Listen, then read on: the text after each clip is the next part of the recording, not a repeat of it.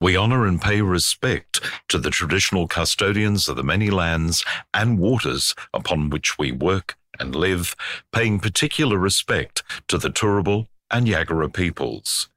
QPP recognises that this land is unceded and has always been under First Nations custodianship.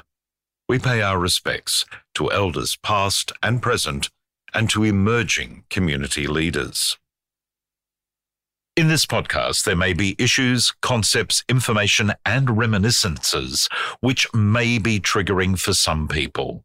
Listener discretion is advised, and resources are available should you find sections of this podcast challenging.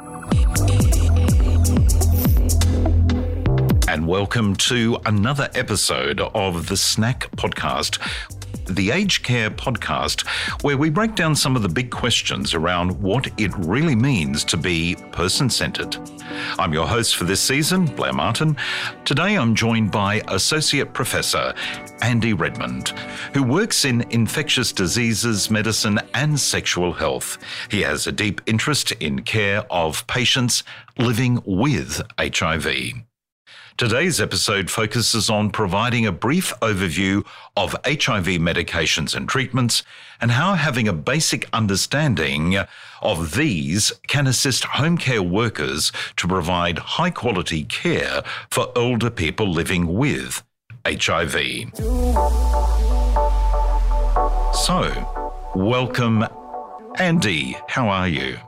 Really good, thanks, Blair. Great to be talking with you. Andy, before we kick start, I always like to check pronouns with people, the pronouns that they use. My pronouns are he, him, or they, them. Either is fine. What pronouns do you use, Andy? Oh, I use he, him, Blair. Thank you very much for that. So, we're going to have a look firstly at a quick overview of the most commonly used HIV medications. What are some of the most common HIV medications and treatments and their purposes that are used today? Most people living with HIV now in, in Australia as a as a rich country are receiving their HIV medications just with with uh, one tablet. Uh, we've got quite a few options available to us as prescribers whereby people can receive two or three or even four medications all packaged up within one tablet. And, and by far and away, that's what we do for most people. In the setting of, of someone who's, who, who's older, they might have had HIV for a long period of time. And perhaps they might be on, on, on an older regimen that has more tablets. Uh, but for the vast majority of people, treatment is now very straightforward and uh, easy, easy to take and easy to administer. In an earlier episode of SNAC, we talked briefly about HIV medications and how they've changed the outcome for people who live with HIV.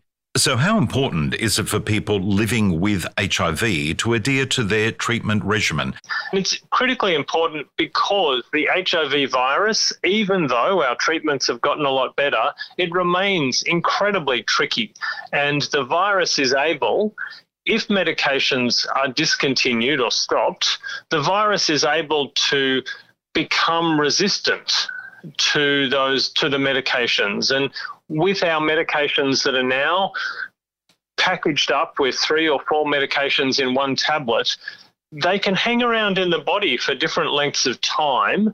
And so the virus can be exposed in to different amounts of different drug. And uh, we really don't want the virus to have that opportunity to become resistant to drugs. You mentioned there about resistance where are we at now, particularly with older people living with HIV? Because in a way, we're quite fortunate that people who were diagnosed at the very beginning of the pandemic in the 80s, perhaps in their teens, 20s, early 30s, are now living into their 60s and 70s. What resistance is happening for them with HIV medication? Look, it is an amazing time. A lot of a lot of those people, Blair, were really told that uh, that they were not going to live into their older age, and and I've heard many stories about people selling up their assets and, and getting ready for a for a short life, and then and then turning around when more treatments became available and being prepared for a much longer life. It's a it's a it's a wonderful challenge to have. Um, and so some of those patients will have acquired resistance that is that is hiding away um, if they got into a situation where they couldn't get their medication. But mostly for the vast majority of people, we are able to get the virus suppressed, and hopefully they're able to be on medication that makes that they're not unwell with and that they can tolerate well and then the resistance mutations that are hiding away are actually not a not a problem for them while they're able to take their medication. Early 90s was when the first serious, I suppose, or successful medication became available to people who were living with HIV. In the last 20 years, for example, what further development has there been to make a lot more effective use of treatment regimens? There's been a couple of really critical things have have happened.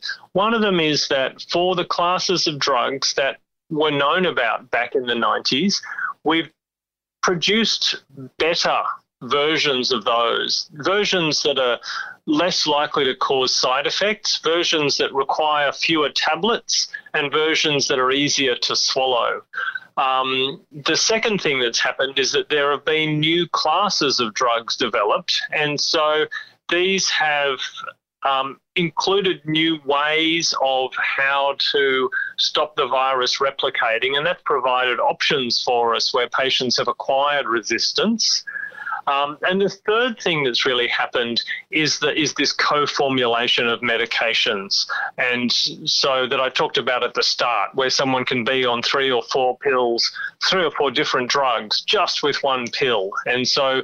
Um, and then, really, the fourth thing that's happened, I guess, is that there's now some new medication where people can potentially have a long acting injectable HIV medication. And so instead of taking a tablet or tablets daily. Some patients are able to choose to have an, to have injections once every eight weeks, and uh, and some people love not having to to take a tablet every day. So, thinking now with home care staff, people coming in to offer care, particularly for people who are aging, assisting those people with adherence to the medication. And we have mentioned so many different and new different things. You've talked about injectables, long term ARVs, the one pill a day, and all of that. How can those home care staff assist? What is the way of getting across potential confusion for people who live with HIV? So I guess there's a couple of ways of thinking about this, Blair. There's there's does the home care worker and does the client do they have a good understanding of, of what the what all of the medications are for, including the ARVs? Do they need to have a talk about what's what's the shared understanding? Is there one person who's in charge, or is it a shared responsibility?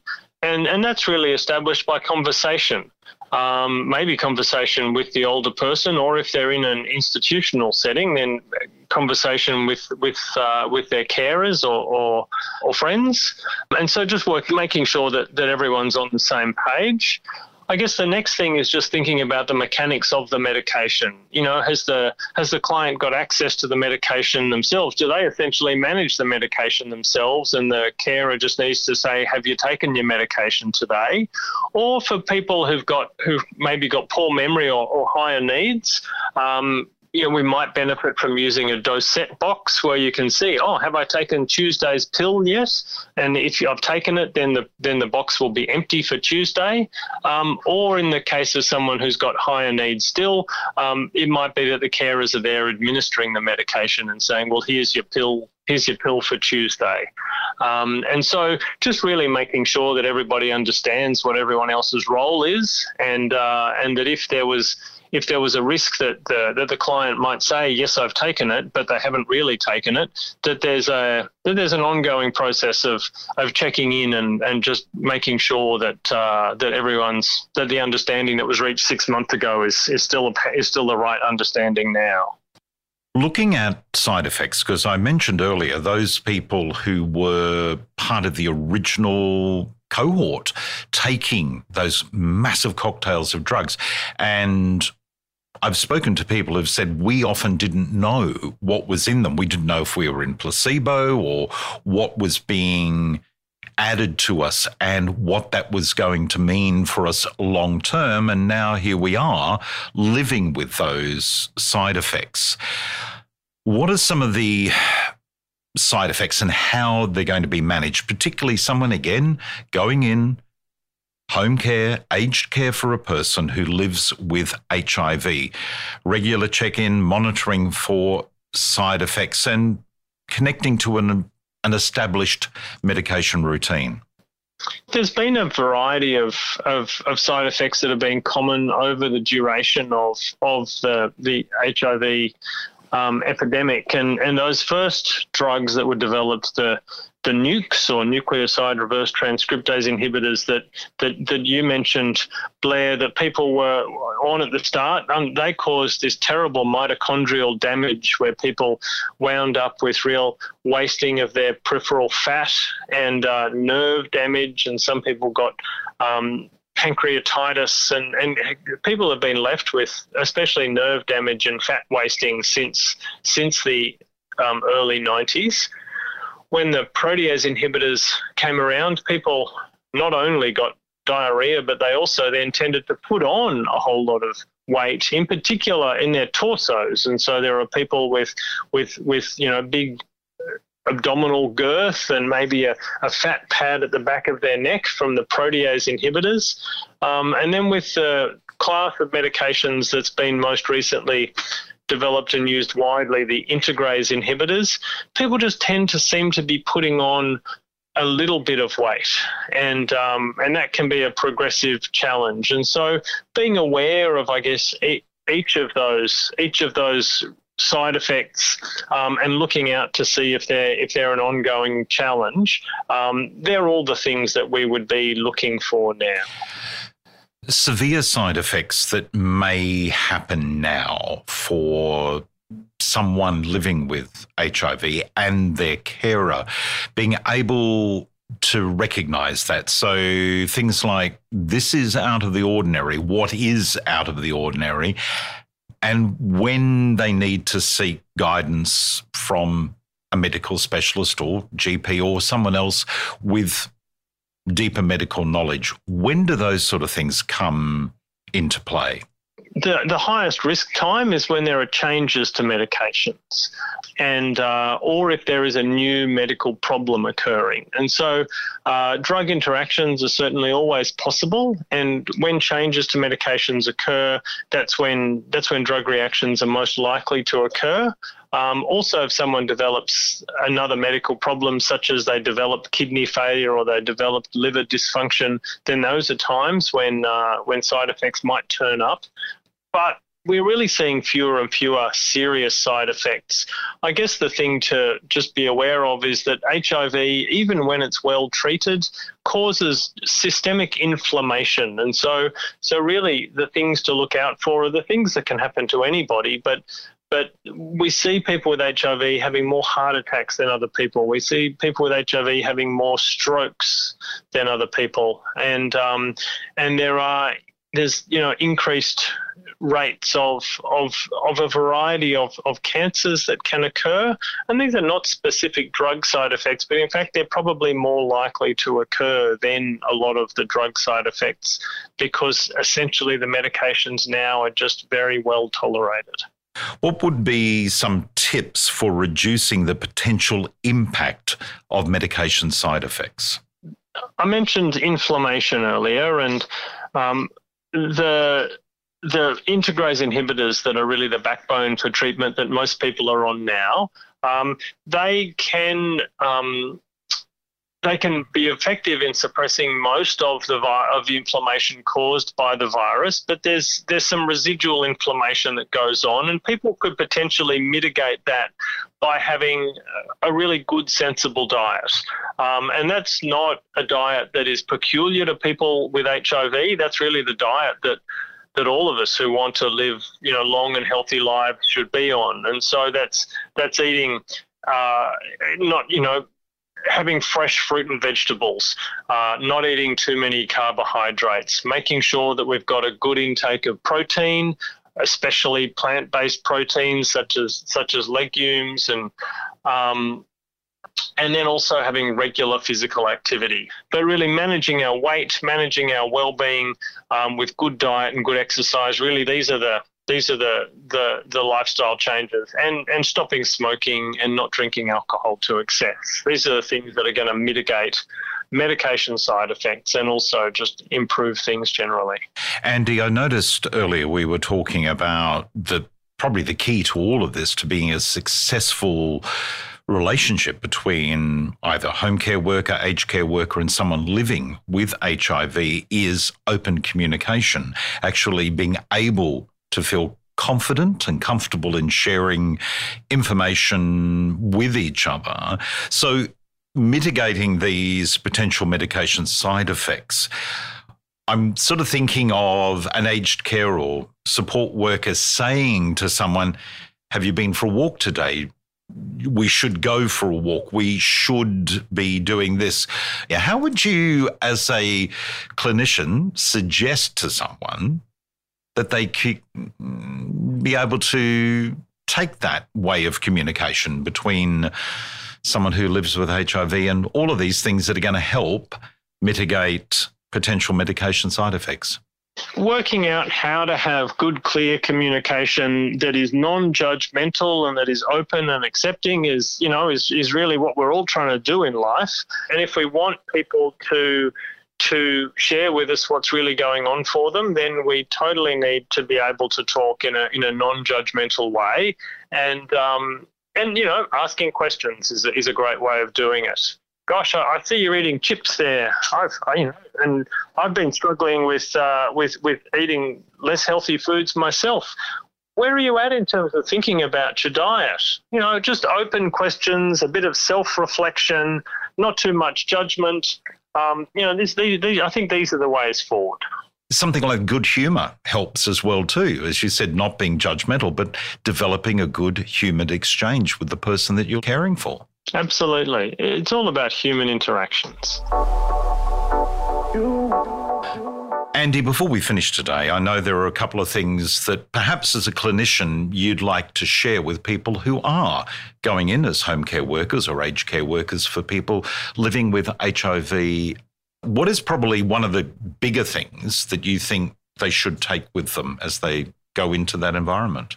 One of the key takeaways is just that there's a beautiful outcome of HIV treatment now that we've really only become aware of um, in the last 10 years or so, and that is that there is a beautiful dual benefit from HIV medication. And the dual benefit is that the person with, H- with HIV benefits from the medication, but the other side is that people around that person benefit from the HIV medication as well. And that is because when someone has a suppressed viral load, they are incapable of passing on HIV. So it's never been a safer time really to be a home care worker providing care for people with HIV um, because of that beautiful dual benefit. Andy, thank you so much for your time and sharing the perspective of someone who is so closely associated with the clinical side of a person living with HIV, medication, how that medication helps prolong and also engaging with a better quality of life. Thank you so much for joining us. That's Associate Professor Andy Redmond, infectious diseases physician. Thank you so much for your time on this episode of SNAC. Andy? Thanks very much, Blair. It's been great to talk with you.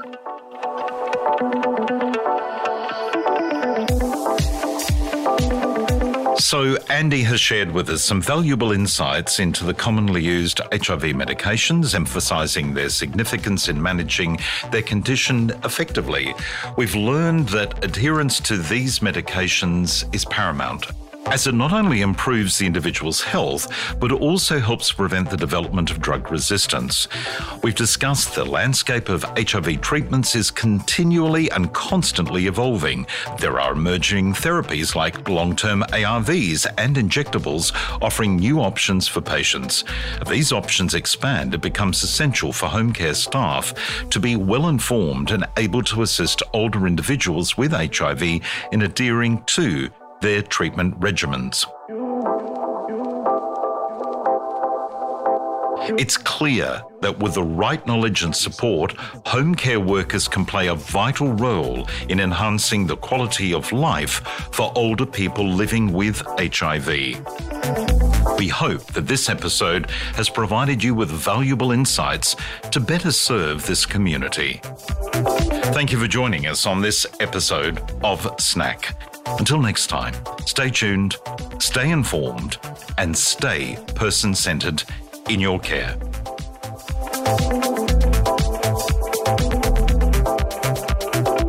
QPP are a peer led, community based organisation based in Queensland who are committed to improving the lives of all people living with HIV. Funding for this podcast has been provided by the Council on the Ageing Queensland Home Care Workforce Support Consortium as part of the Home Care Workforce Support Program, which was funded through grant funding from the Australian Government.